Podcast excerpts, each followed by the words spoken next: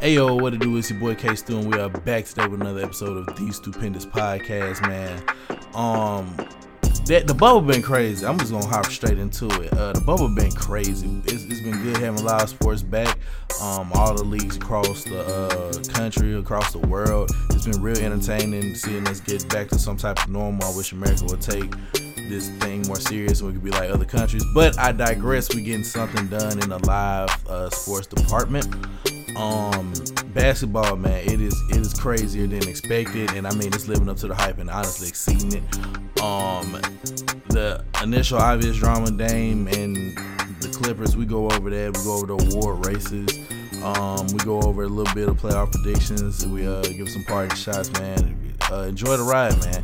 It's real nice. As of recording this dame did go off again. Um i'll probably touch base on that at the end after the interview but please, man, sit back and enjoy. Welcome to the Stupendous Podcast.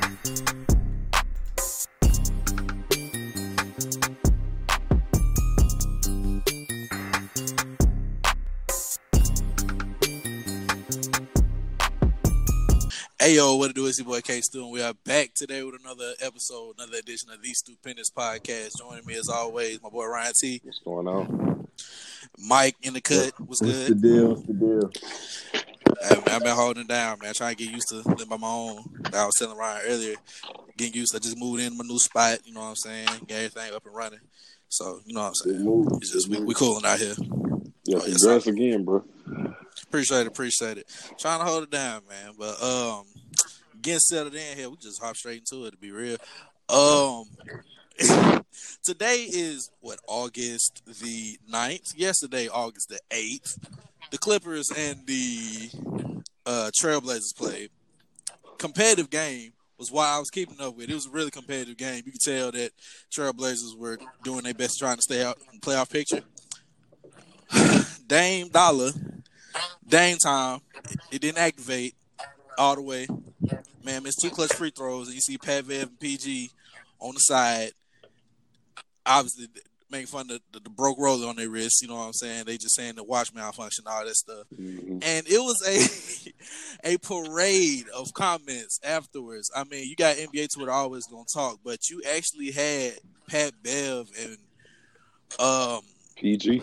Paul George, yeah, they in on the action on the internet. I'm like, okay, this I'm, i expect this from Patrick Beverley, but from from Paul George, my G, like really, bu- bu- bubble behavior. Hey, cabin fever, like they called yeah, it the other day. Exactly. Yeah. You got to keep in mind these men are away from their families. That's all they yeah. got is ball and talking on the court. Right. I mean, it reminds me of the, the, the real rule, like y'all said before, like the AAU type environment, yeah. the everybody together hooping them beginning of the year tournaments type stuff. It's like real raw out there, man. and you can see like it's it's really everybody hot. Everybody is hot. One like, one thing I'll say though, Key is I like the banner between PG and and, and, and um, Paul George, right? Pat yeah. Beverley, come on, man, like a mid level at best. Um, not a star. He's a defensive specialist in my eyes. Like, I hate that Dame had to even mention him because you know this is a guy who he's he's guilty by association at this point. He's on the Clippers. He was there. The team got assembled to be a little bit greater, um, and he just happened to still be there. Um, you know, he could be any number of people, but he's Pat Beverley. And um, right. you know, like a lot of people were saying, you know, Dame has a point. Yeah, you, you know, Dame has sent both of guys home, but when it counts, neither one of them three have done anything in the playoffs um, besides what Dame did last season. But you know, to get to that glory point, none of them have had that. So it's gonna be interesting to see how this play out. Um, but you know, just man, I hate Pitt was part of it, man. Right.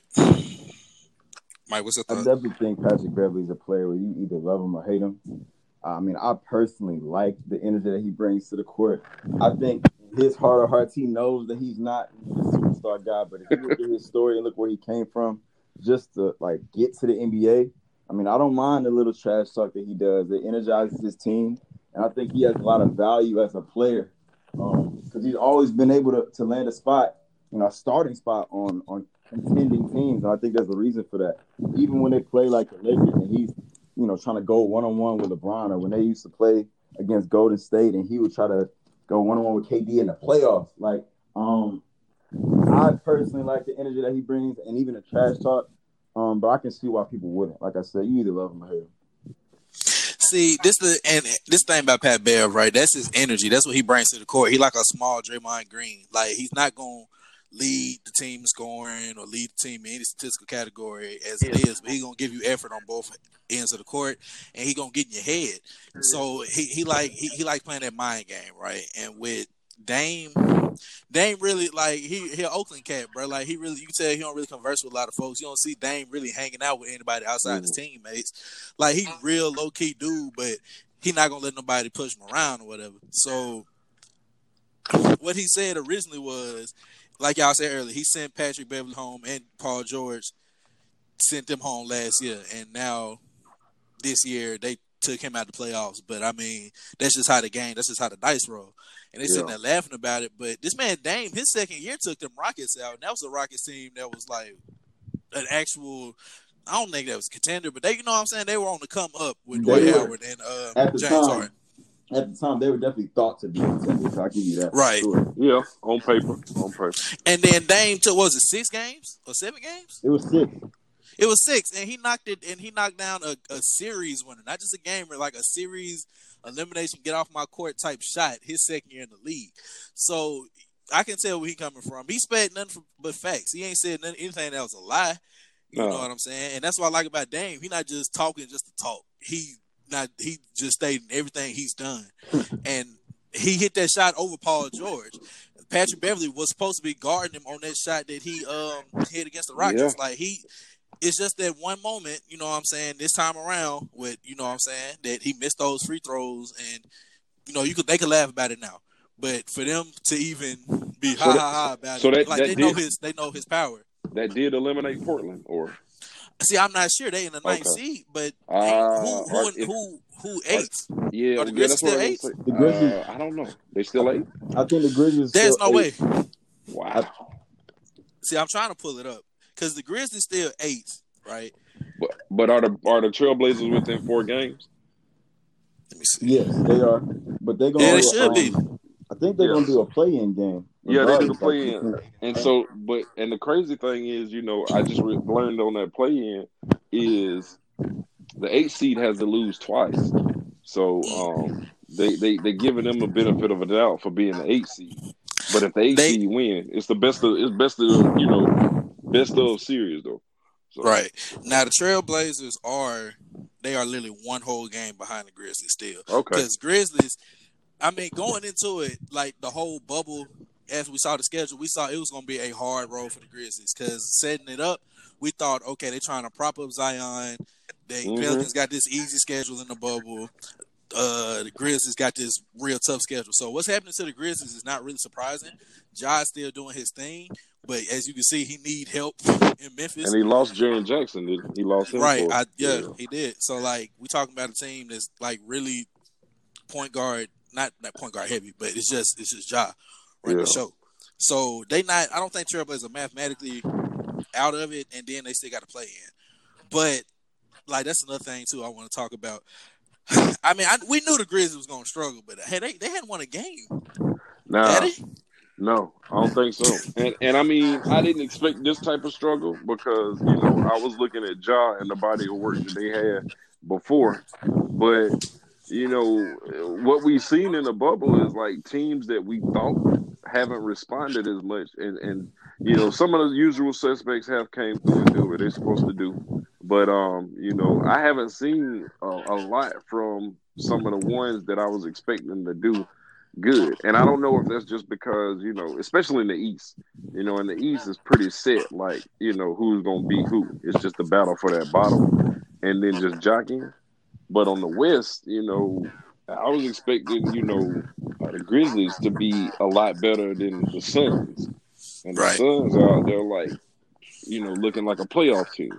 Yeah, they number 10 right now. Currently, they right behind, they one game behind the Suns. See, yeah, that's, yeah, that's a big one right there. I mean, they one one game behind the Trailblazers. My bad. Mhm. Yeah, the Suns are one game behind Trailblazers. It yeah, like they've been playing out their mind. Free Devin Booker. Uh, Grandma was talking that cash on uh, TNT, but free Devin Booker for real. But how this man is playing right now? Could you imagine if they didn't trade T.J. Warren?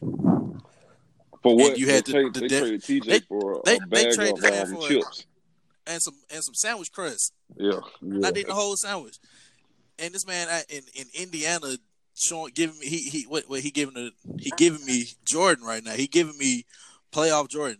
Yeah, but who could have seen that playoff P. coming? Who could have Nobody. Nobody. And I mean TJ Warren for the most part his career has been as a role player. I mean he's a hmm he's a really solid defender, really good I would say open shooter. He's not he's never gonna be the center of the offense. But he is he can always hit the shots that he's called to hit. Now, the injuries that they got going on in Indiana, it made sense for his role to grow, but I did not think I Nobody don't saw think anybody nobody, Nobody could have could have possibly seen it. Nobody saw drop- 87 points in two games. we not yeah, that's what I'm saying. We're not talking about like twenty here, twenty there. This man is dropping damn near forty a game. Like he's getting a Mhm. solid thirty. Like, no. Against no. NBA teams, too. Yeah. Ain't- these ain't G League players that's out there like going on the court. Right. You And the way the in way that he's doing it too, it's all kinds of he's shooting from distance, he's getting to the cup, he's got handles, fadeaways, like he's knocking down all kind of shots. Yeah, he looking like looking like San Antonio Kawhi. Hey. Pre-injury. For real. Well, you know, it's funny you say that because that's exactly who I was thinking about.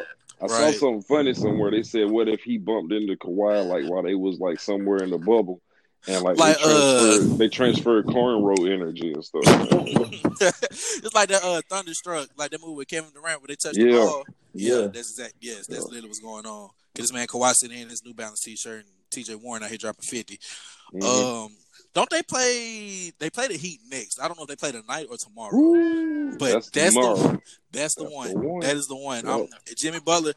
I'm. I'm. We low key gonna say. I just want to say, just for drama purposes, that Jimmy Butler is the one that ignited this CJ Warren flame by Yeah. saying not in his league. Yeah, way back. now, Yeah. now look at it, and then like that's that's now about to be like a highly anticipated matchup. You got all these teams playing. Like you had the Bucks and the Mavericks playing last night, and like on Twitter, I didn't really see a lot of people talking about it. But this man Luka, in term in terms of the actual game, in terms of hype, but Yeah. how Luka. Luka is gonna be an MVP.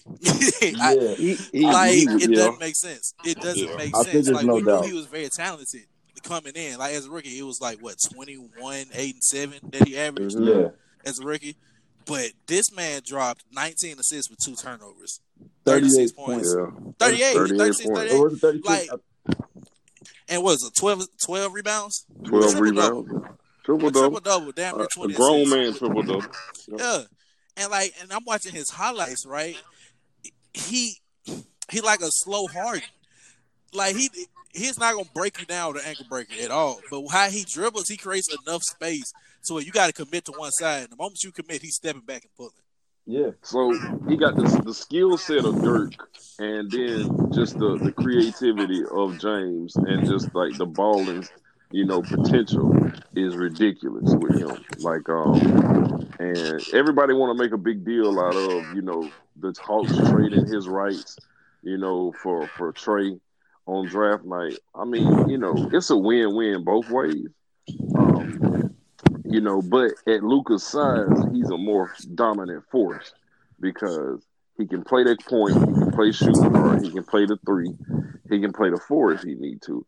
Um, Now, so it's just amazing. Now, as a as a Hawks fan, I almost I'm at the point where I'm I'm gonna disagree with that. It's just I think people are, are quick to say it worked out for both teams because Trey Trey Young has proven not to be a bust. But if you look at what Luka's doing right now, I think he's proven he's on pace to be maybe a potential all-time great. I know it's early to say that; it's his second year. But if you look at the trajectory of all the great players that we've seen in the by year two, very few players doing what he was doing. You look at what Hart is doing right now. Go back and look at Harden's stats in his second year of his career, or even KD. Um, the only players you see that are putting up triple double numbers with 30 points, 10 plus assists, and rebounds in the second year of their careers at a high level and being consistent like that. I mean, I mean, maybe LeBron and Magic Johnson. That's, that's Mhm. it. Mike So, I until he got hurt. Yo. Yeah, I think I think I saw someone on Twitter that said Larry Bird was on that list too. But I mean, you talking about the company, you literally talking about all time greats. That this man, that his projection path is going at, and I like, I love Trey Young. You know what I'm saying? Bought his jersey, probably gonna frame it up. Probably, you know what I'm saying? But they, the Hawks, how the Hawks are building versus how the Mavericks are building. That situation was built for, um, for Luka Doncic to flourish in because they Yeah. did they did surround the pieces with him. Dirk was getting out. It was time for the rebuild, and they were gonna re- he was gonna be the centerpiece. Trey what is the centerpiece for the Hawks, but I can't say that that team is built for him. They still got they got DeAndre Hunter, Cam Reddish. What's the white boy name? They be hitting all them threes. Uh, Huerter. Huerter, Cam Yeah, Huerter. Huerter. You got three players right there that played nearly the same position, the two and the three. Then you It- got it John dep- Collins. So if the only way, the, the most exciting Hawks team you can get right now is running a small center, a six ten John Collins, and then just have everybody spread out. But that's not the ball that's going.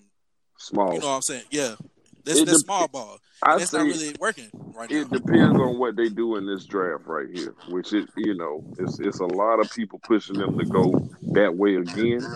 Um, I, I don't I don't know I don't know what they they do in this one, but that's going to dictate a lot of the future for them how they move in this draft. Um, but I'd like to see them go big, but um, you know we've already got like some big. Um, you know, some people say, "Hey, we should just package up some people and try to see if we can get us a superstar and a, a big trade." Um, so who knows what they do? But Right. it's going to be kind of interesting to see what kind of message they send to trade because um, they got an opportunity to, to to set themselves up or to set us back. And um, man, And this is a pivotal. This is a pivotal time, like a pivotal draft for the um for the Hawks because they, you got more of a clear outline of what they want. Like the expectations are starting to get set. yeah, But I don't think the current roster, like currently constructed roster, is what's going to get. They might have to trade somebody, whether it be Deon. I I feel like they should probably trade DeAndre Hunter and somebody else. Me personally, I mean DeAndre Hunter is going to be a good player, but I like Kevin Huerter and Cam Reddish better. Cam Reddish ceiling is way higher than DeAndre Hunter's ceiling to me oh, no. because he started coming. He started coming around at the end. Yeah, but I watched a lot of I watched a lot of Hawks, of course, you know, and man, that, that boy DeAndre Hunter, he his IQ, in my opinion, is a lot higher than Cam's, which says a lot um about what the potential could be. Now both of them are phenomenal as far as athletes, but man, they it's kind of like remember how the Rock not the Rockets, but um OKC was. You knew it just wasn't enough ball for Harden, Westbrook, and KD. So at some point, somebody had to go. Well, this is like the diet version of that with Trey, Cam, and DeAndre. You know, you got basically three of the same players. Um, they shooters. So what do you do with that? Um, how long is that gonna last? So, you know, it's kind of interesting. And and to double back real quick, Dallas was kind of, you know, Dallas has been through this before. Dallas has had pieces to build around. Um, you know, they were able to beat LeBron just because they amassed a good team. So I think they've got the minds over there to do that. We don't have the mind in our management to actually do that with the Hawks, and that's probably one of the things that's holding us back as well. Mhm. Yeah, I mean, I personally would rather keep DeAndre Hunter, and I, I've seen a lot of Hawks as well. Mainly, you said they're all shooters. I mean, I think of DeAndre Hunter as someone that can play a lot more off He more ball two-way. support player, Mm-hmm. um, with you know, without being a primary ball handler to instill, you know, thrive in the system. Uh, and I think his defense is exceptionally better.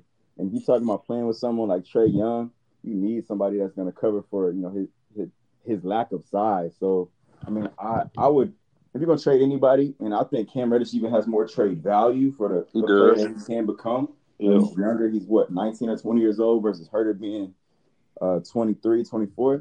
I, I would trade Cam Reddish in that situation, but that's So would you do my thing. Huerter and Reddish, or would you try to keep Huerter if you can? I mean, obviously, it depends on the deal. Like, I like Huerter as a player, but if you could get a star player or a draft pick for Huerter and Reddish, like I would probably go with that. So my You thing know- is, if you trade, oh no, go ahead, right? No, you know, any anybody approaching the Hawks on the trade, John Collins is one of the first names coming out Right. Oh, that's with right. Cam, and that's that's one of the guys. Now his upside to me is tremendous, but that's who I don't want to see leave. true.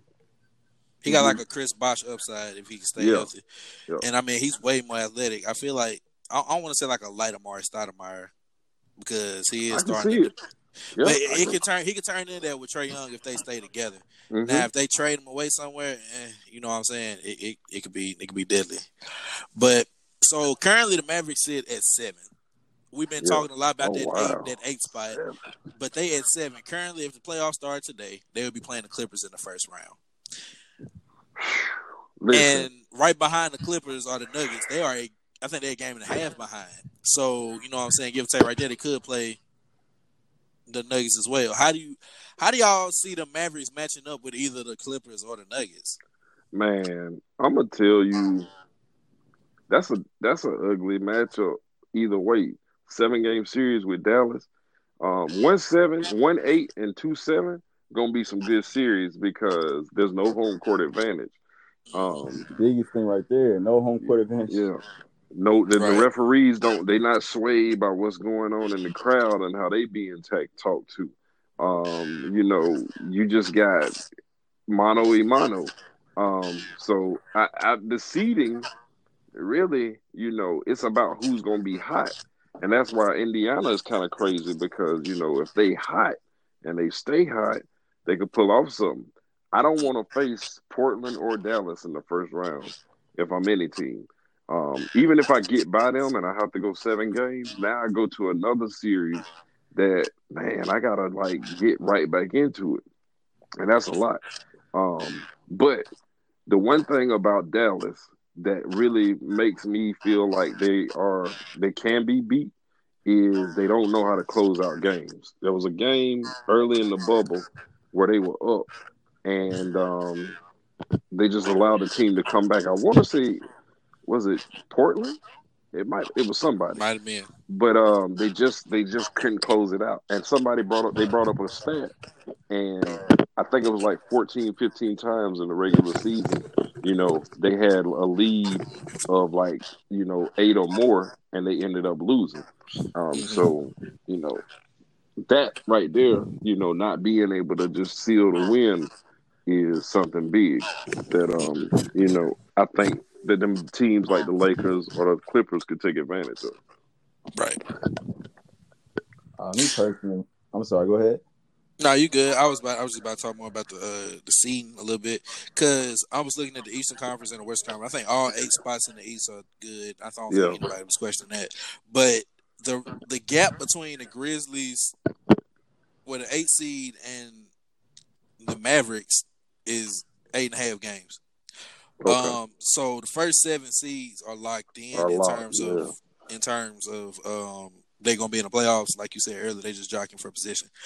Um, so what what what what was I want to say? Going talking about that eight seed, the Pelicans might be. I don't want to say the biggest surprise, but they are they are done. yeah. It is it is wraps. It's wraps for the Pelicans. Um, Well, Kings too. Yeah. and Kings too, yeah. But Pelicans, the hype around them potentially still in a spot in the playoffs was high. I mean, you would have thought they would have came out ready, to drop 120 a game. Zion be dropping 30. You know what I'm saying? And what you're seeing is, I feel like that team is not. They they ready on paper, but they're not ready on the court. I don't know what Lonzo is doing. Brandon Ingram is somewhat performing. Jrue Holiday is wait, is Jrue is Jrue still on the uh, Pelicans?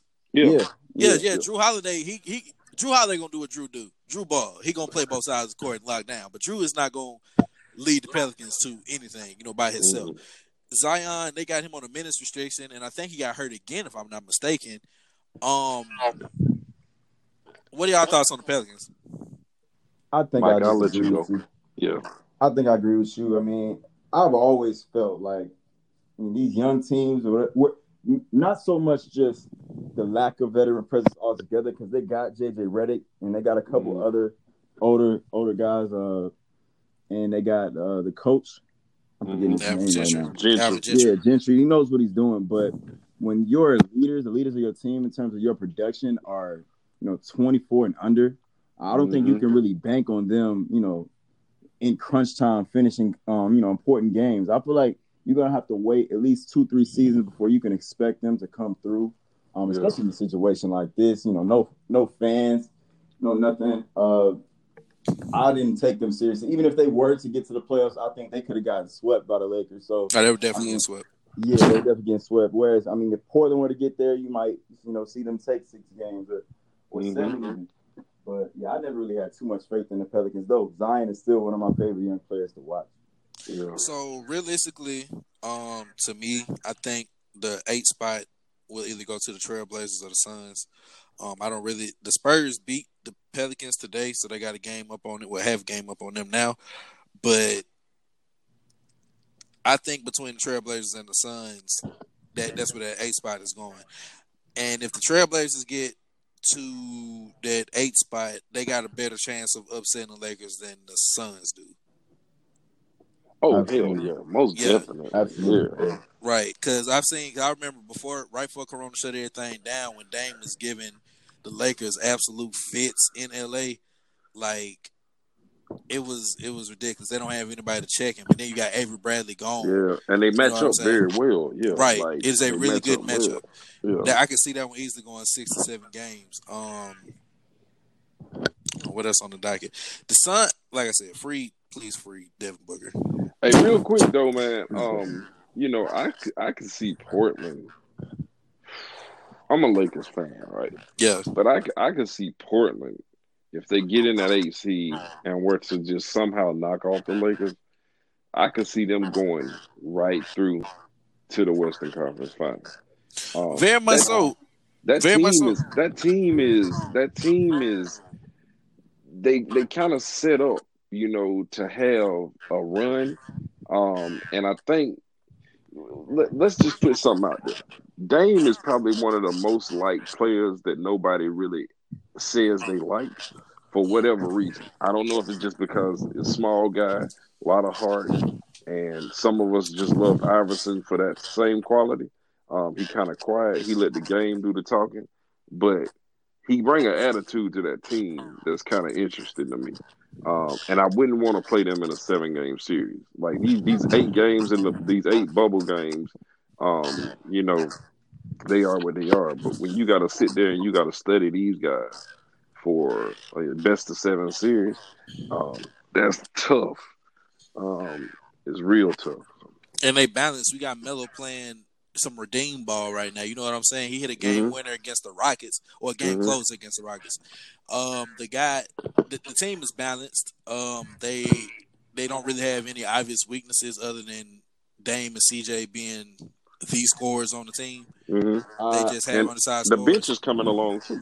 Yeah, the bench is slow. Gary Trent is is a great. He he gave me Fred VanVleet vibes. You know what I'm saying? Like for the Mhm. Raptors, he coming off the bench and he's still holding up production.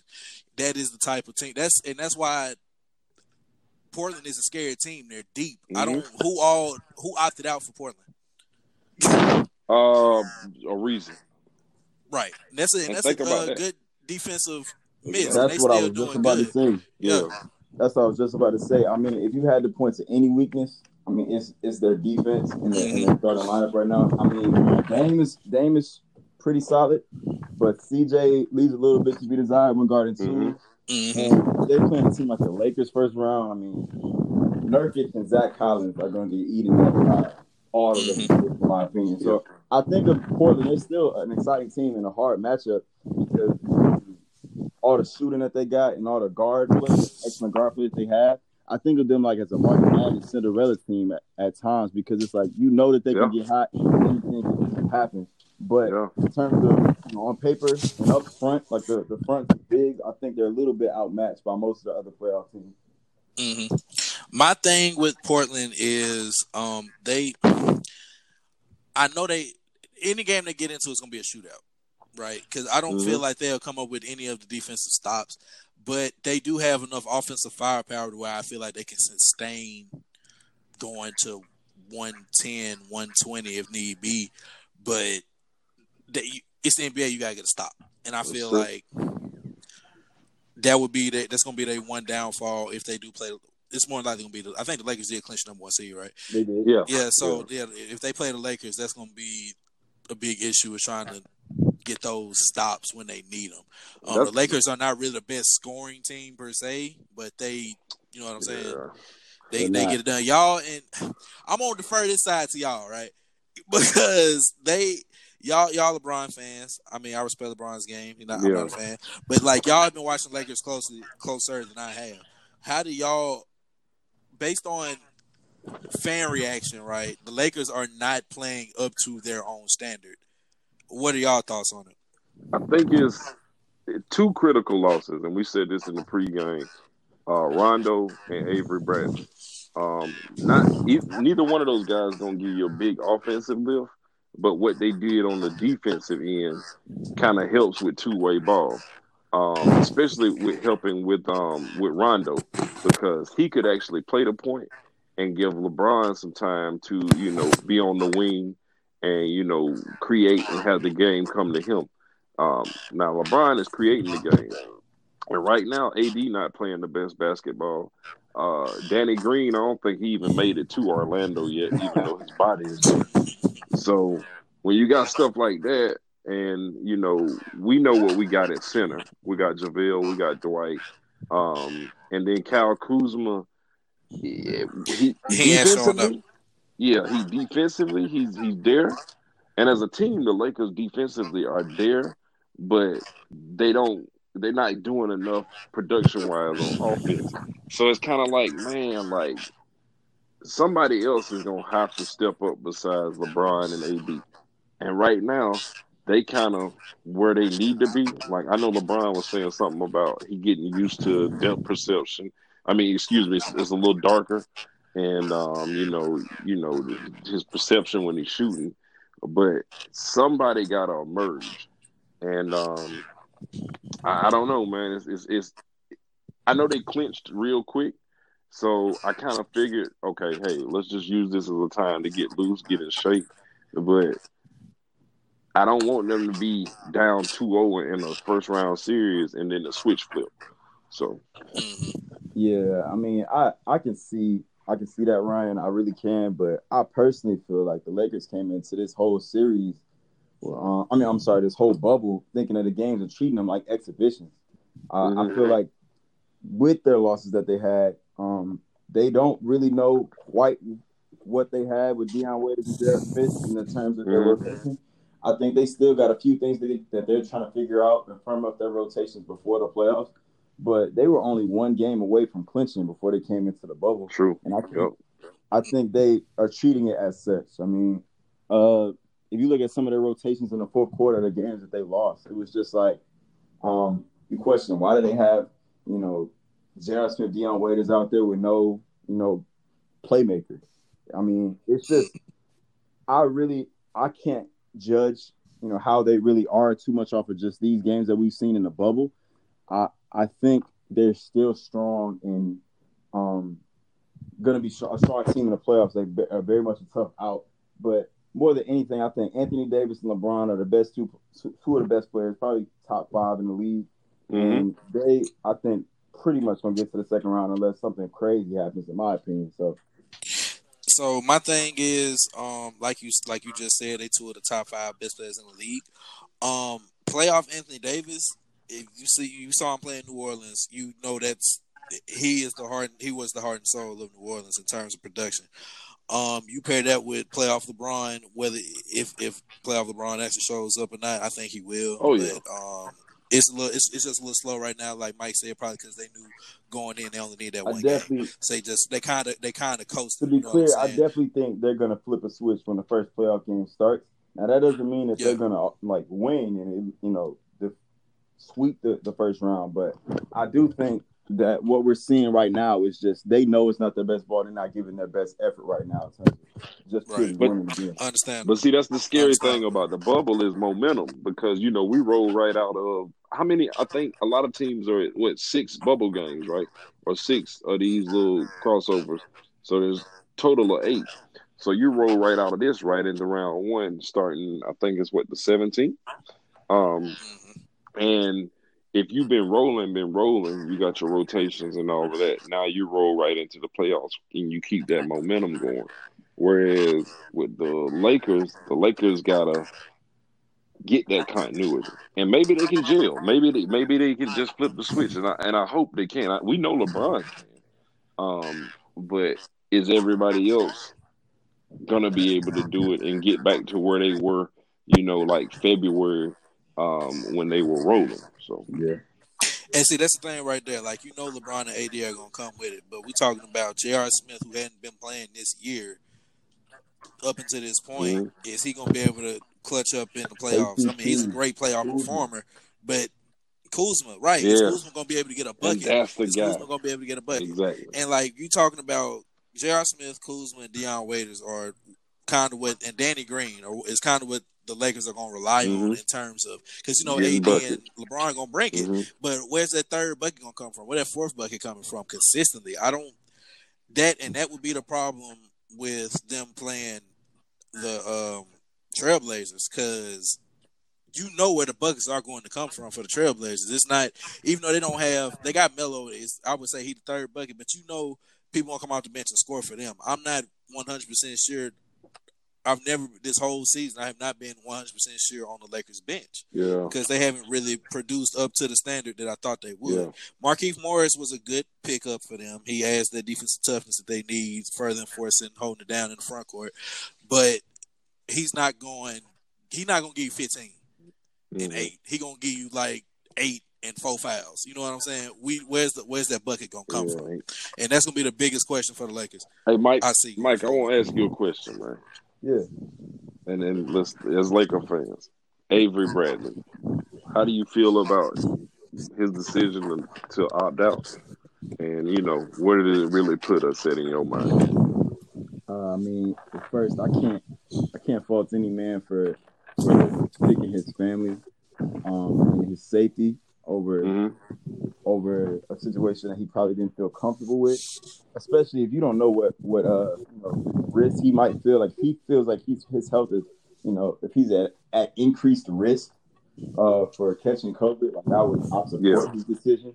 Got you. Okay. But as far as you know, the Lakers' chances, like that was a big loss, and I feel like you're not gonna feel it um as much until you get in crunch time and you need someone to guard a, a Damian Lillard or or a A Paul George even like he he's Yeah. an excellent wing defender even for people that are taller than him. And if you want to give your star players a, a breather, I mean he's the perfect guy. He, I mean as far as hustling and and he he was even developing a, a decent, you know, mid range to outside jump shot Mm-hmm. when the Lakers needed him because they left him so open. Um, and I mean, He like I attempted. said, You could, you know from his Celtics days that like he wa- he he was a defensive Yeah, stopper all the way, but he could but he had a jump shot that was good enough where you couldn't leave him open. definitely. Yeah.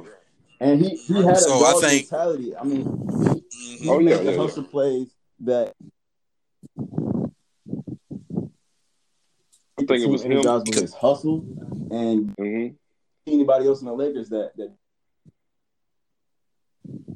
CP like Yeah. gives you that those hustle plays, diving on the floor, loose balls and stuff. But I don't. And uh, I yeah, can't yeah. really I mean, I. I just I asked because he was a key piece in my mind because I thought about just exactly what you said: crunch time defense.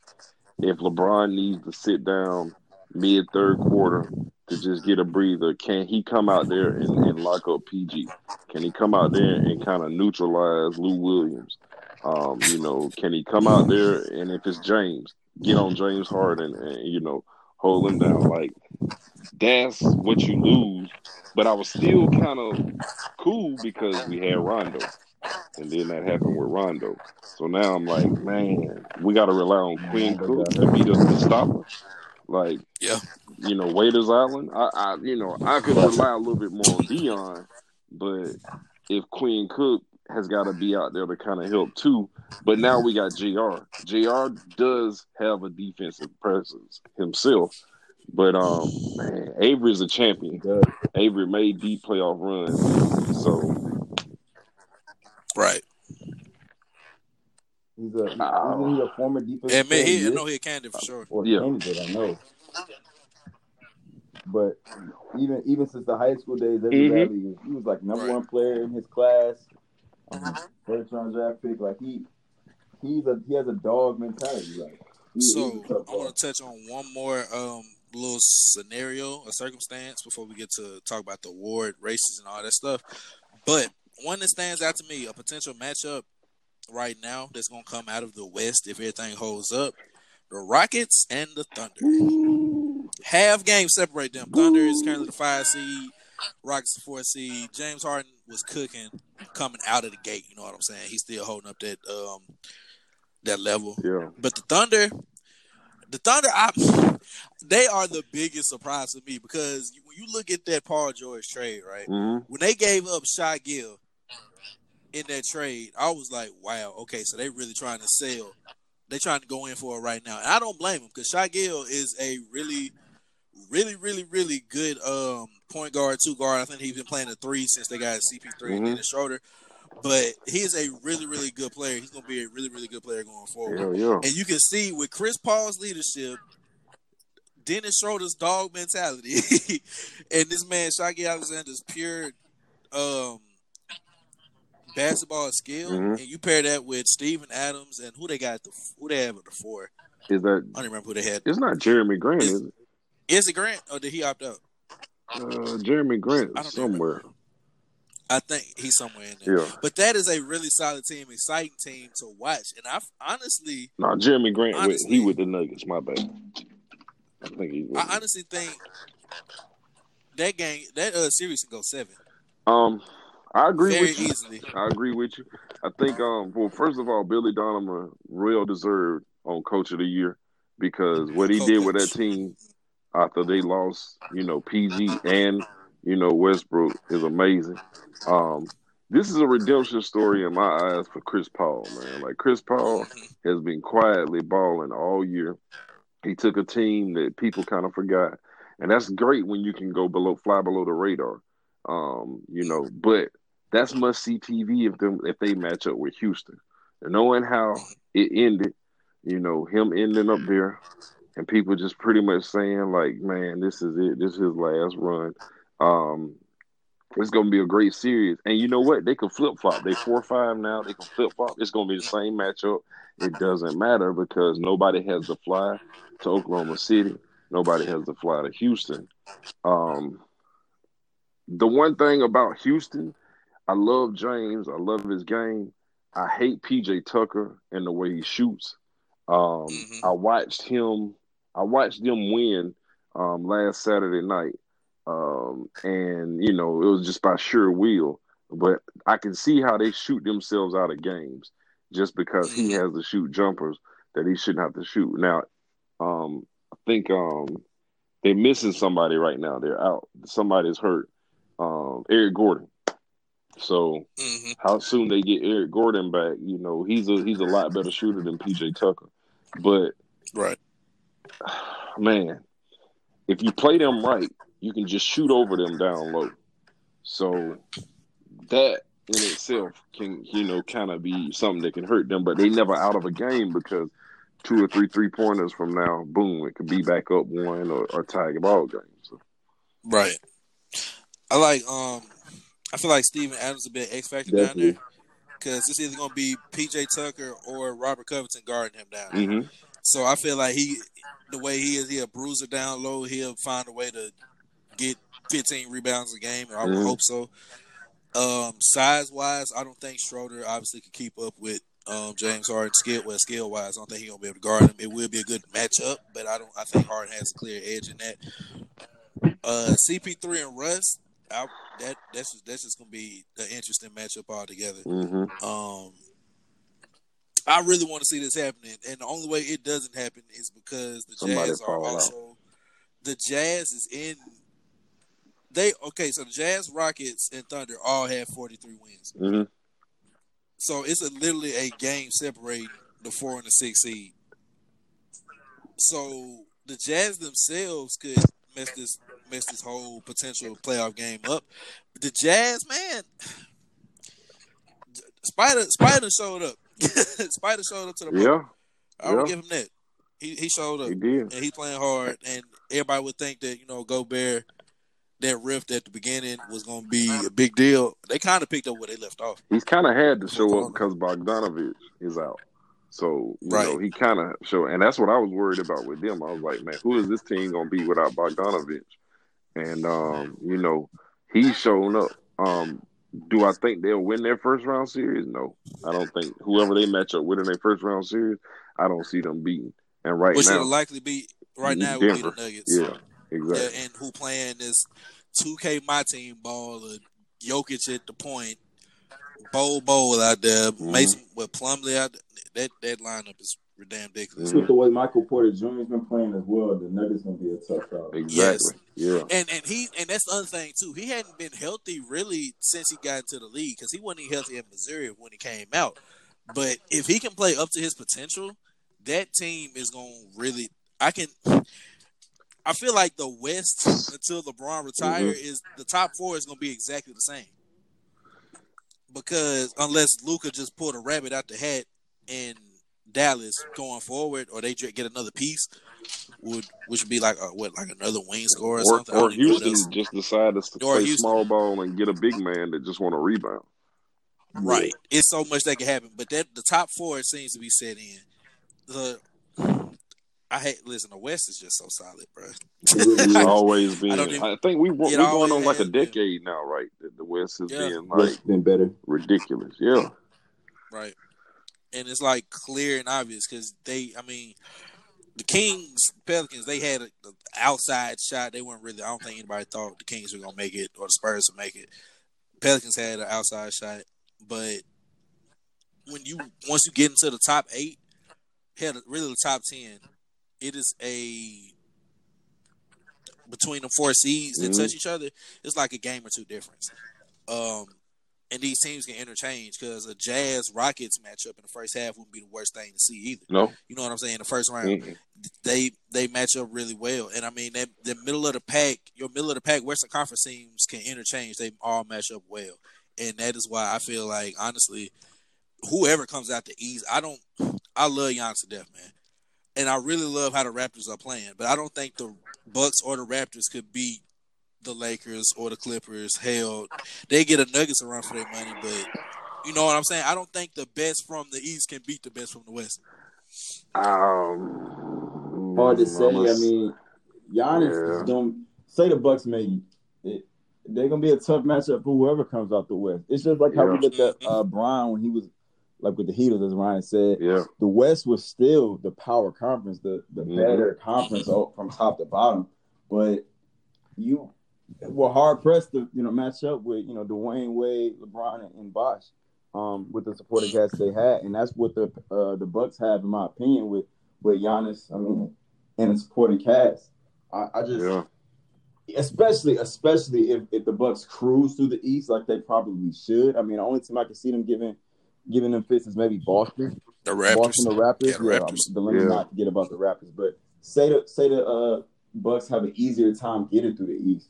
They'll be more rested, less banged up than than uh than any team that'll probably have to come out the West. It'll be a tough out in the final for sure. and that's not a bad So thing potent- in the bubble. Right. Yeah. Right. The potential the potential role for the Bucks look like Magic first round, which would be a blow by. Mhm. Um, either the Pacers or the Heat in the second round, which they I wouldn't say they struggle, but they, I can see they going five to six. They might fuck around and sweep them, and then they uh the final East Conference final could be between the Raptors and the Celtics. I think they got the Heat so I watched them come back down twenty on the Heat, and that was the game that they actually clinched the East on, and um, that was the game that actually made me believe, like, man, this team is actually pretty good. I was all in on Boston coming back, Mhm. and I don't know what what happened to Jayson Tatum. Like again, he he might still be somewhere in Boston, um, you know, waiting for his flight to um, Orlando. Um, but I really, I really wanted them to show up just because I like that young core they got.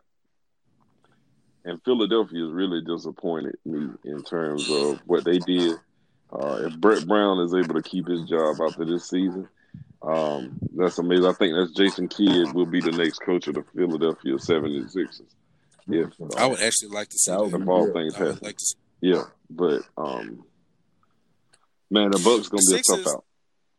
The Si- yeah, Sixers really are disappointing. I don't know really what the hell they got going on. Um, they they got overtook by the Heat and the Pacers, hmm which is and the Pacers. Do they even got? I think Oladipo hurt, or, or did is he come back? I, I don't. Um, See, I thought I saw saying. him on the floor. Yeah, I thought I saw him on the floor. I thought I saw him come saying? back. yeah, Let me see. They the Pacers are good, but they the, the Sixers are, are like should be in that fourth the spot. Sixers Hell, should. honestly, the three spot. And the, Honestly, the, the the fact spot. that the Sixers have collapsed just gives me like I don't know what the motivation where their motivation is at. Um, Right. but that in itself is enough that um, you know, as soon as they are eliminated, um, Brett Brown, you know, he won't make the flight to Cancun. Um, you know, I, I don't, you know, he just he just goes somewhere else. But they to me, and if we ever have this target biggest disappointment of the season, they probably are the biggest disappointment to me in the NBA season. Um, just because a team with that kind of potential, and um, what happens in the future. I don't know how much longer Ben got on his contract, but I can see him going west too. Very easily. If I might add to that, um, Mike, you got you got anything you want to add before we switch uh, switch gears? No, just I concur. I mean, Philadelphia, even though I didn't have them going too far in the playoffs, uh, you would like to see more from them. Just oh, in general, I mean, to Ryan's point, you see some players not playing up to par.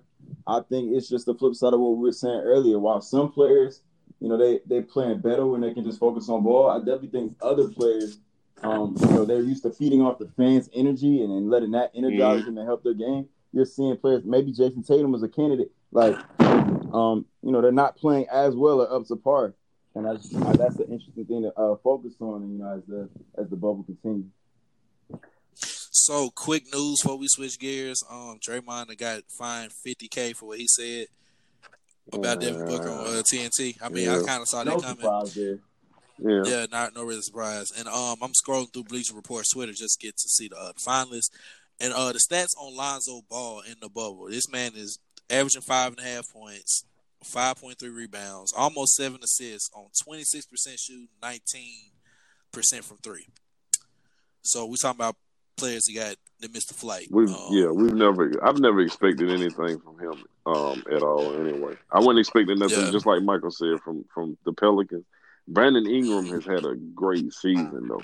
Um yeah. will he be most improved player? Hmm, I mean, he probably should, but Bam Adebayo has done pretty good. Luka is in that category. Um, uh, I think Luka could be will an win it. MVP candidate. Yeah, Luka's gonna win And- it. Yeah. And and let's go. I, I saw this earlier, and I was like, somebody got. I, I quoted on Twitter. I said he got snubbed. Uh, Luka made a quote and said, "Take me off the list and put Devonte' Graham on there. I do not deserve to be on there." Devonte' Graham, even though the Hornets didn't make it to the bubble, Yeah. I feel like he is, in terms of production, he should be What the most improved. didn't he go from like three I mean, points a game to like he, fourteen? he started three games last year. He went from four four point seven points per game, two point six assists to eighteen a game and seven and a half assists. Yeah, I mean, We're Yeah. talking about t- four times the amount of scoring, Mm. and he more than doubled his assists, almost tripled his assists. I think it's a no brainer there, but it's just it goes to show. But he didn't make the The finals. NBA Yeah. awards are so political. I mean, he doesn't have as much hype coming out of Charlotte. Um, Yeah, there you go. not as much attention. And I, like I said, I think Luka's gonna win it just off the fact that he has so much He's Luka. fanfare. Everything Mhm. Luka Right. does is, is all over Sports Center. Like that little pass he did. Granted, it was a nice pass between the legs, but you know that's something that James Harden and other players in the league have done many times this year. But you know, it was top, you know, Right. top play on Sports Center is a number one in the NBA countdown. I mean, those are the types of things that get you the NBA awards. It's, it's the fanfare. Yeah. No, no, no. I, I completely agree with you, man. Um I mean, it's, it is what it is. It's but it's most improved player. Shout out to Bi though. Shout out to Bi. Right. it was. I, I'm glad to see him um, in the race. I'm glad he is starting to produce up to that ceiling. Well, let me double about- back, man. Let me just stop beating around the bush. Bi looking Talk- better. Bi looking better than Kuzma right now, and I'm kind of pissed about it, man. Mhm. I'm kind of Mhm. pissed that we wagered that third option on Kuzma being that guy and Bi down there just smirking at everybody, yeah. thinking that same thing we saying right now, man. You think the Lakers should I kept always- uh, Bi as a fan? I, th- I, Oh, I, yeah. I feel like we looking at this like, man, Kuzma kind of bigger, you know, more height, longer. The upside might have evaluated out better. I don't know if the trade value was better. I can't imagine how the trade value for Bi would be bigger than the trade value for Kuzma. Um, but Ku- Bi down there looking like a third option, man. And That's something that the Lakers Yeah. need right now. Because your boy Kuz, Kuz ain't showing up on the offensive end at all. He's I mean, he- but Bi's, Bi, when he's scoring, I don't know if he fits as well with LeBron. He doesn't really play off ball as well. He's more of a on ball scorer. But I, I can't disagree with what you're saying. I, I thought Bi had more upside and was even a better player at the time that they made the trade. I just thought that I mean the Lakers for their fit, what they were trying to create. I mean, you don't really have time to let Bi be a primary ball handler and develop. You know, I mean, and Kyle Kuzma probably was already closer to his final potential. I thought so. I mean, I I don't know. I had mixed opinions on that though. I just, So, yeah. yeah, just go, man. I feel I'm emotional Hey. about it, man.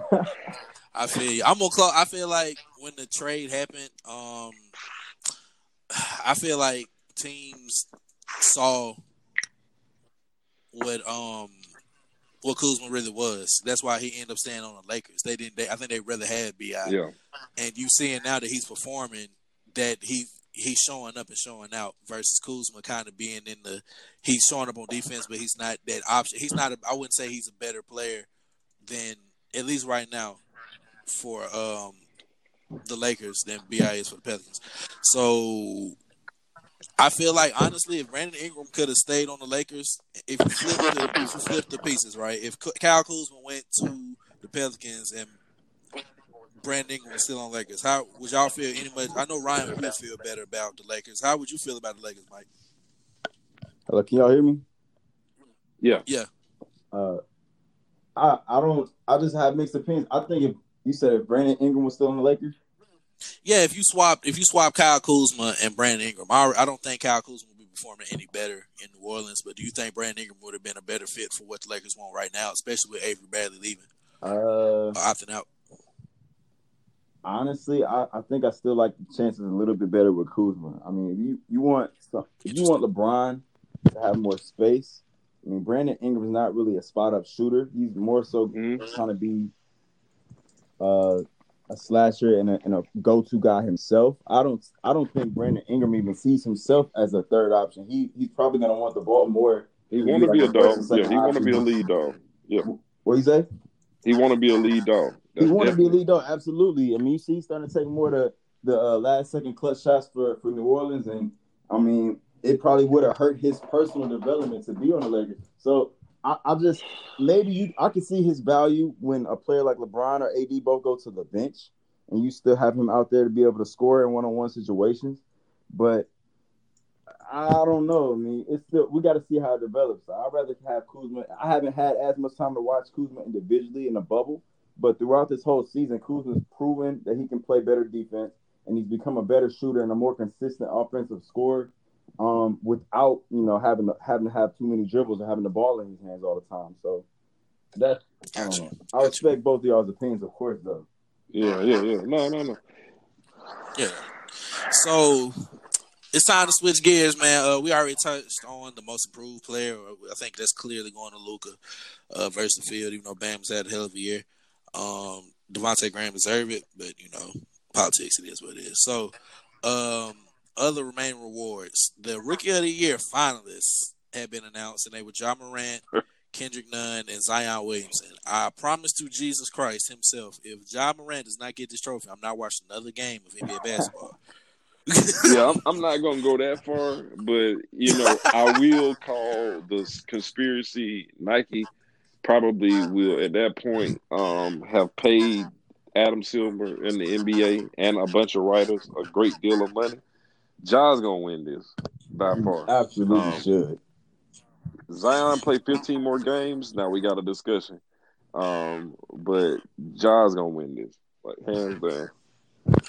I think Zion, the only Zion is a great player, right? They came, they, they, I think him and Jock came from the same area. Yep. They was on the same AU team. coming up. Spartanburg, South right? Carolina. So yeah, so they they they raw talents, right? Kendrick Nunn, his rookie of the year shirt has been killing me. I mean, everybody know he won this one his race at all. He just there so they can have third player, honestly. But Ja Morant out the gate made a difference on that Memphis Mhm. team, right? Like he cleared, he very much took a desolate, empty team and put them in the eight seed in the West. and put them in the eight In seed the in the West. West, and that's hard to do. yeah, Are they, they are they gonna lose that seed right now? Probably. But they in position, but they in a position to lose it versus being on the outside looking in. You know what I'm saying? They still got control of being in the playoffs. Ja Morant, he took the spot of Mike Conley, yep. and And they never lost. I a mean, step. they, they got. They actually got better, man. Yeah, they they more dynamic. Yeah. They more of a scoring. You know what I'm saying? Of a team. I mean, I hate Jaren Jackson got hurt, but Memphis is a really exciting team. Yeah. And Ja Morant is the center point of that. The man looked like a young D Rose, Russell Westbrook hybrid, and he's starting to learn how to land on his feet when he dunks. So that means he's not gonna get hurt as much, which means y'all got I would say D Rose 2.0 coming out. That rookie year experience that he got, you know, and just being in that bubble is going to be huge too. Um, now he going through adversity now because you know with the injury to Jaren Jackson Jr. and just their record in in this play in this restart restart play um, is the adversity that he needs. Um, even if he don't make the playoffs, I think with the short the short window between the start of the next season, it's going to be great for somebody like him. Um, just with that dog mentality, um, to be able to get back to where he need to be. Um, so I love that for him. But this is his award. Um, it should be a unanimous vote too. It shouldn't be. Um, to be honest with you, I know some mm. people are gonna probably vote for Zion, but this should be a unanimous Ja Morant vote. Yeah, Yeah. I mean, I honestly I would want to see Zion winning, but he just hasn't played enough games. I think he has Zion has more upside than Ja. I don't know. I don't know how firmly I really can say that. I say that kind of. I say that kind of. I say And that, that is that on the contention that he's staying healthy? absolutely. Right now we ain't getting yeah, that all right. If he's staying healthy, and even then, I, I say it kind of hesitantly, but I think Zion has more that's- more upside than Ja. Your Morant, at least hesitation right is now. a jumper. Yeah, the jumper, but Zion without having to play too many games and even too many minutes has proven that he can be one of the most efficient scorers driving to the basket and in, and in the Mhm. post um in the West. And I just uh I want to I would like to see it, but I mean I think it's a no brainer with Ja in his, in his rookie of the year situation. I mean he he plays on both ends. That's one thing. I don't know if anyone Yeah. is talking about Zion. He's not a good on ball defender. And what position Man. is he really gonna guard? He gets Exactly. And see, this is then that's my thing right there. I was just about to say that. I mean, Zion is heavy, right? Like he, I feel like for his own personal health, he needs to lose some weight. Mhm. But also, he's six. He's they listed at six six. I think he's six five. Honestly, the man is like PJ Tucker height and size, but he's not. He doesn't have good lateral quickness. So like he's not gonna be able to keep up with a guard on the switch because he's too heavy. He's not as quick Mhm. he got like you know he got twitchy uh movement when the ball is in his hand, but it's like defensively unless he's on LeBron, you chase you down or just meet you at the rim on ball, like you said on ball, he's not a great defender. So I feel like what he had like two seventy right now, two eighty. Maybe. Might be closer to 290, man. Yeah, that he got to. I don't know. He need to say if he gets like two sixty, which is still crazy.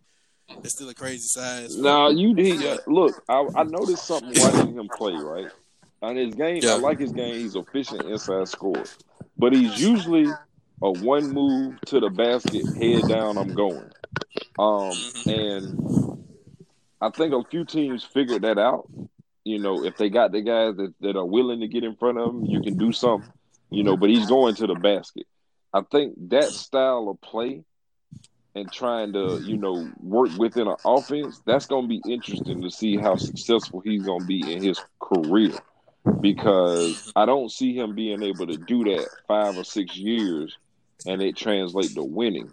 Um, especially with, you know, big men, you know, willing to say, like, I can shoot outside shots so I'll let you do that. I'm not going to let you beat me up and bang me up to where I'm fatigued I'll let I'll do that. I'll do that on the end because you don't have a jumper, so that's two points.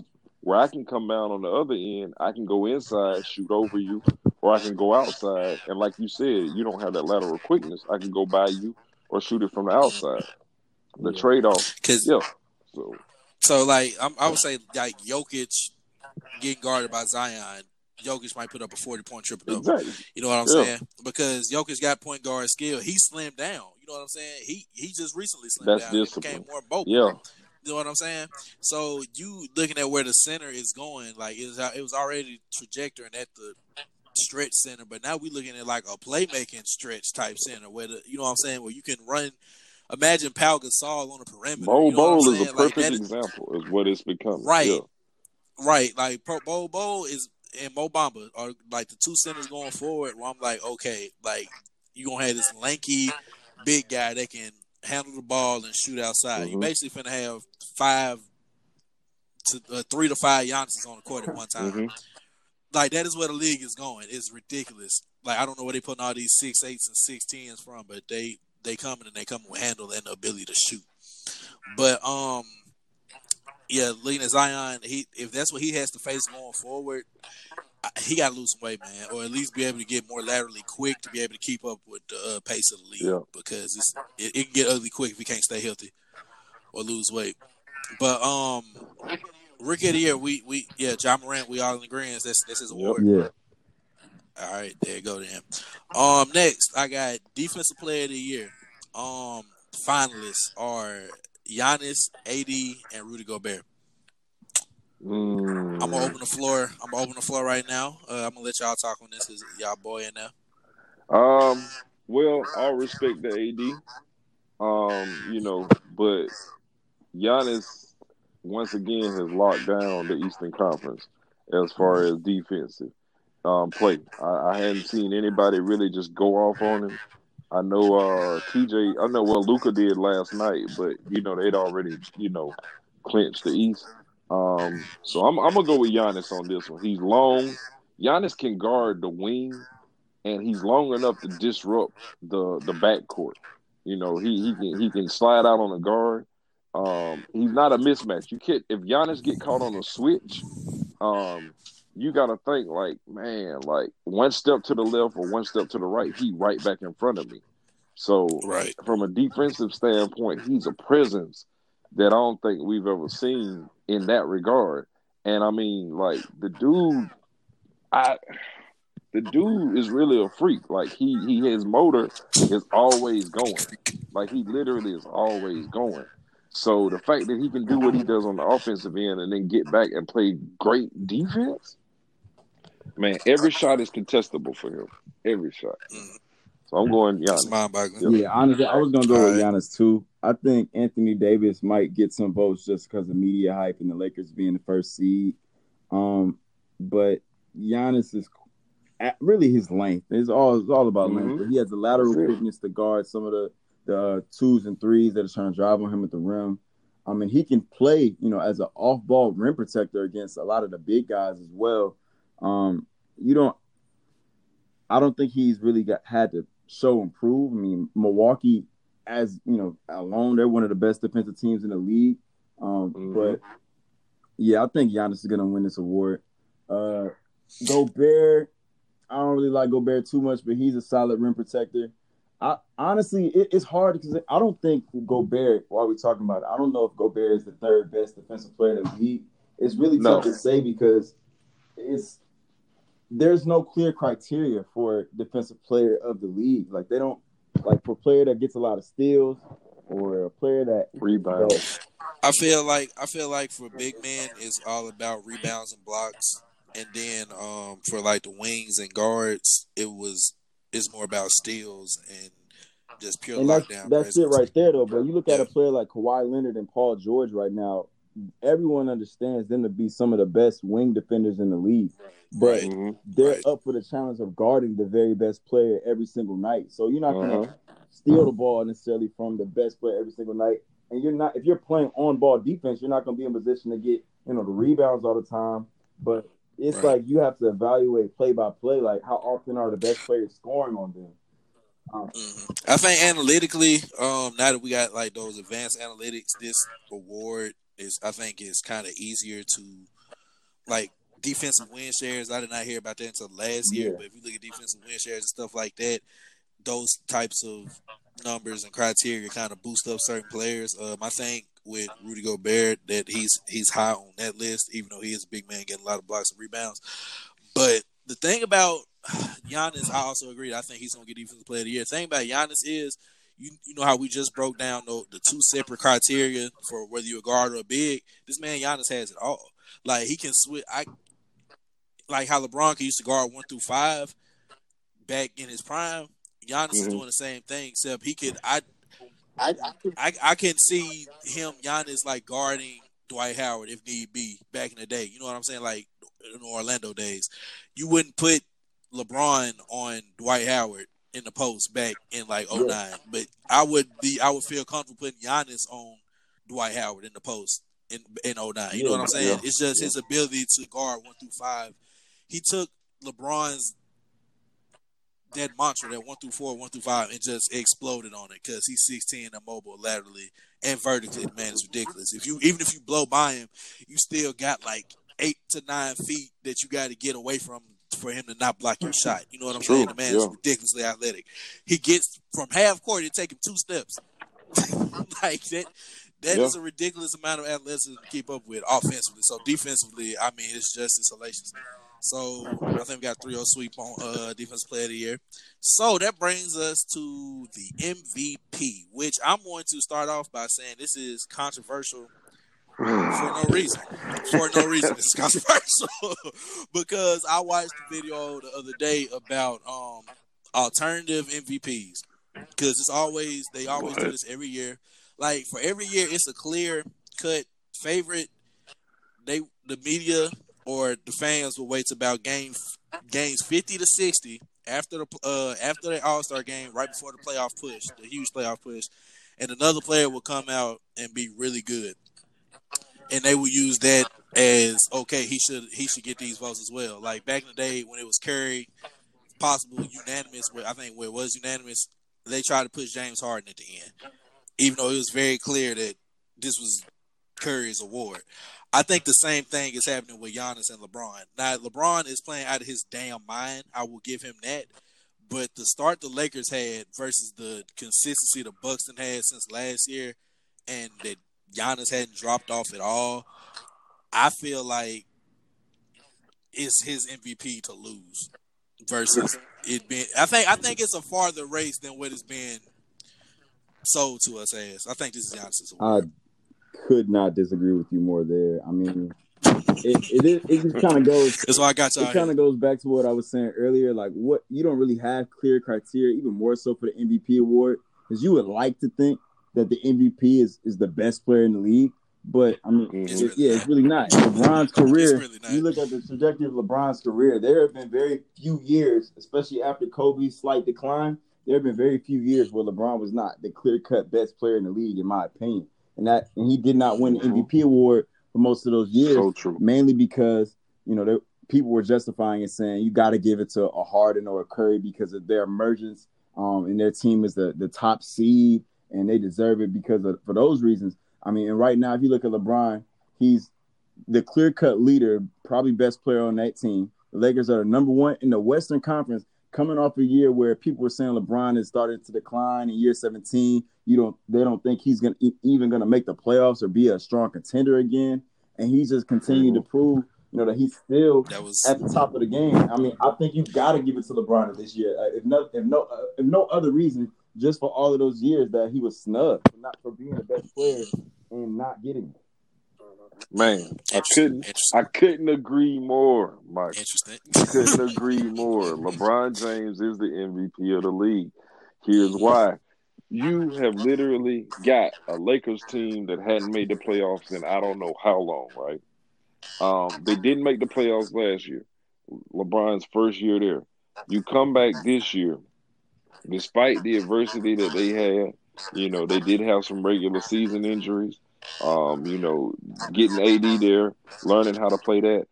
This is a man who could lead the league in scoring. He is leading the league in assists and still finding a way to score, still finding a way to close out games, still, you know, playing. And how many games did LeBron miss in the regular season before the break? Before the break, I don't think he missed, but about maybe one or two. Um, in year 17, he's playing like he's in year, you know, eight or nine, and he's doing it at a brand new position. He, he's playing point guard. Like I think from that standpoint, he deserves it. He's been the best player on his team all year. But again, from a legacy standpoint too, this just like Michael said, um, you know, he's been snubbed quite a few times. I got the list pulled up here. Um, you can go all the way back though, like let's go back to 07, 08. Kobe won that year. Then LeBron ran off two, and then Derrick Rose came back, and then LeBron got two more, and then other people started winning them. Right? LeBron went to the finals every year that other people was, were winning. And you're not gonna tell me LeBron wasn't the best player in the league those two years that you know Steph won. Steph just he just hypnotized all the writers because he's shooting his shot from you know from everywhere. He's making them, and his team is winning.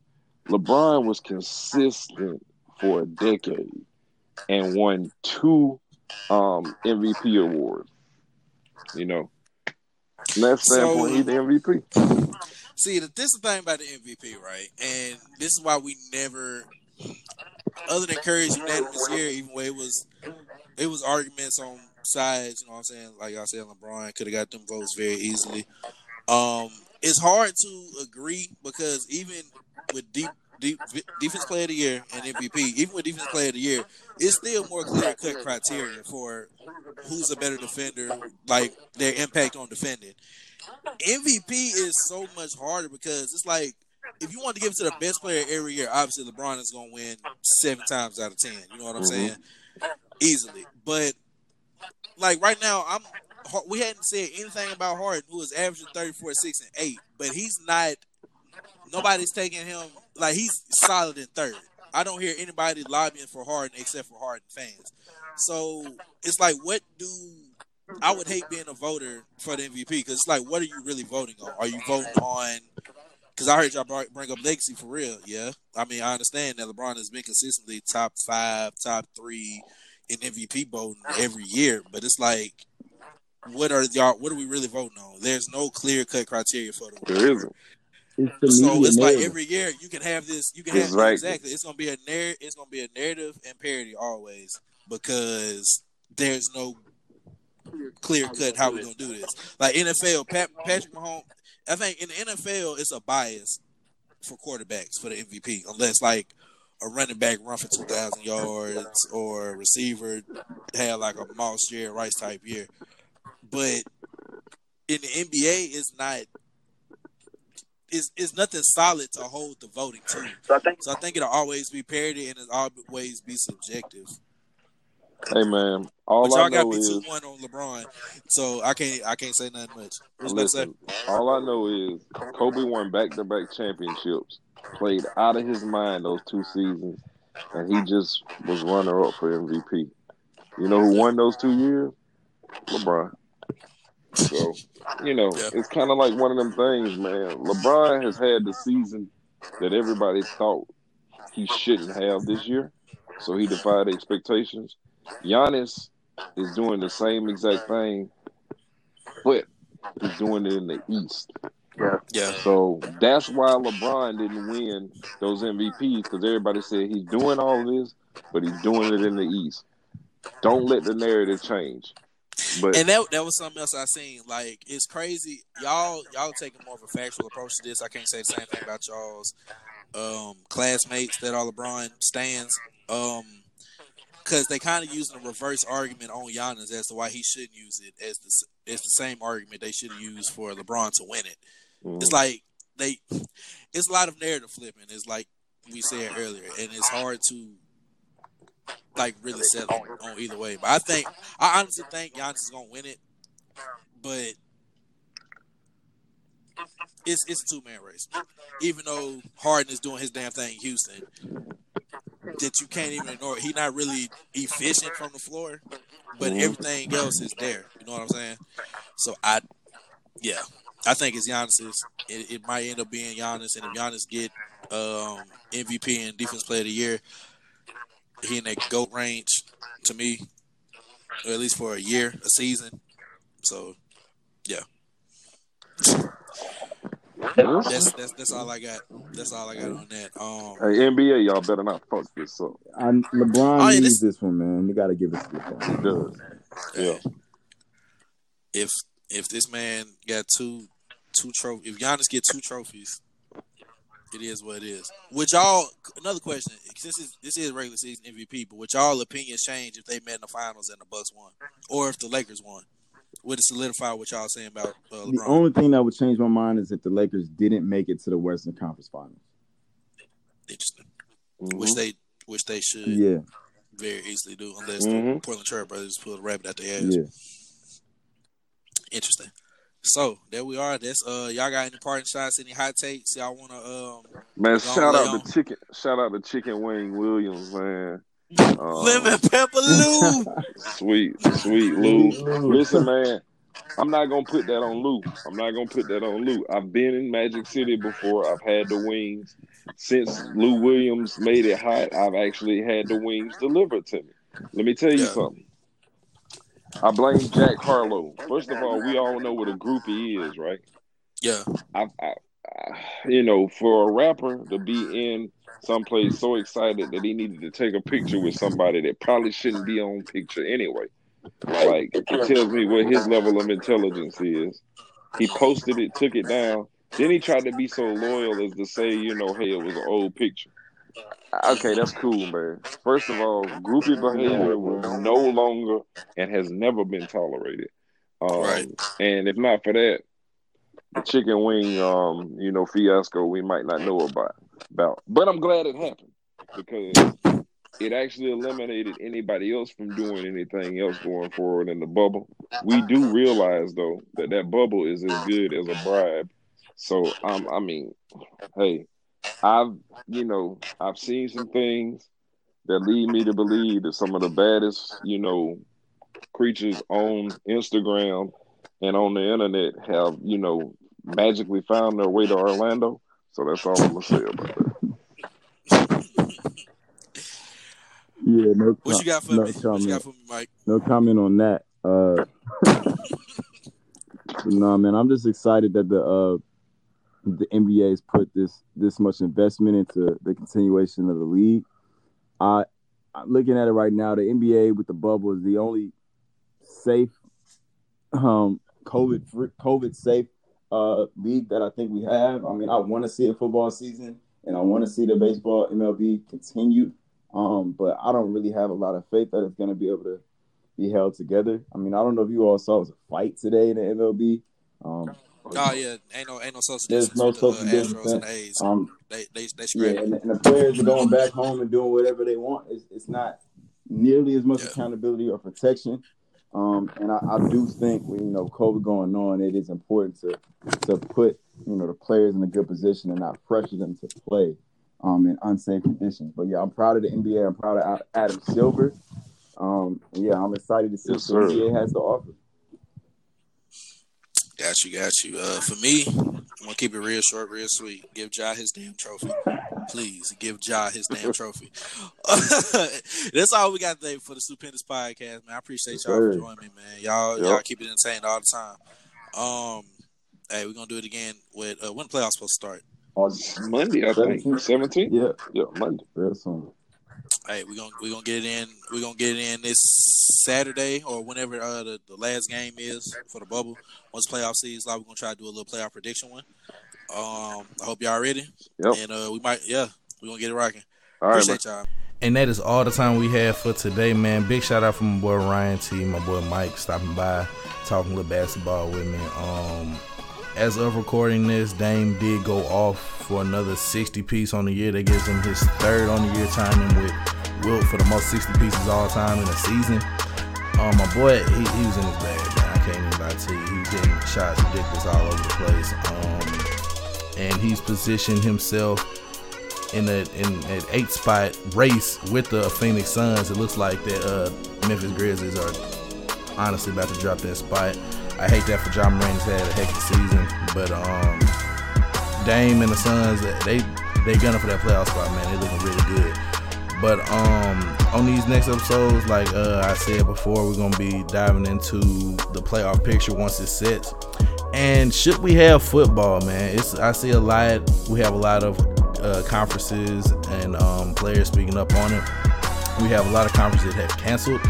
Um, the SEC and I think the Big 12 are trying to get it done as of today, August 12th. They're still trying to get it done in terms of doing a season as scheduled. But should they have football, that's going to be up next on the Stupendous Podcast, man, next week. Uh, keep it easy, be safe in these streets. Um, yeah, I'll let you.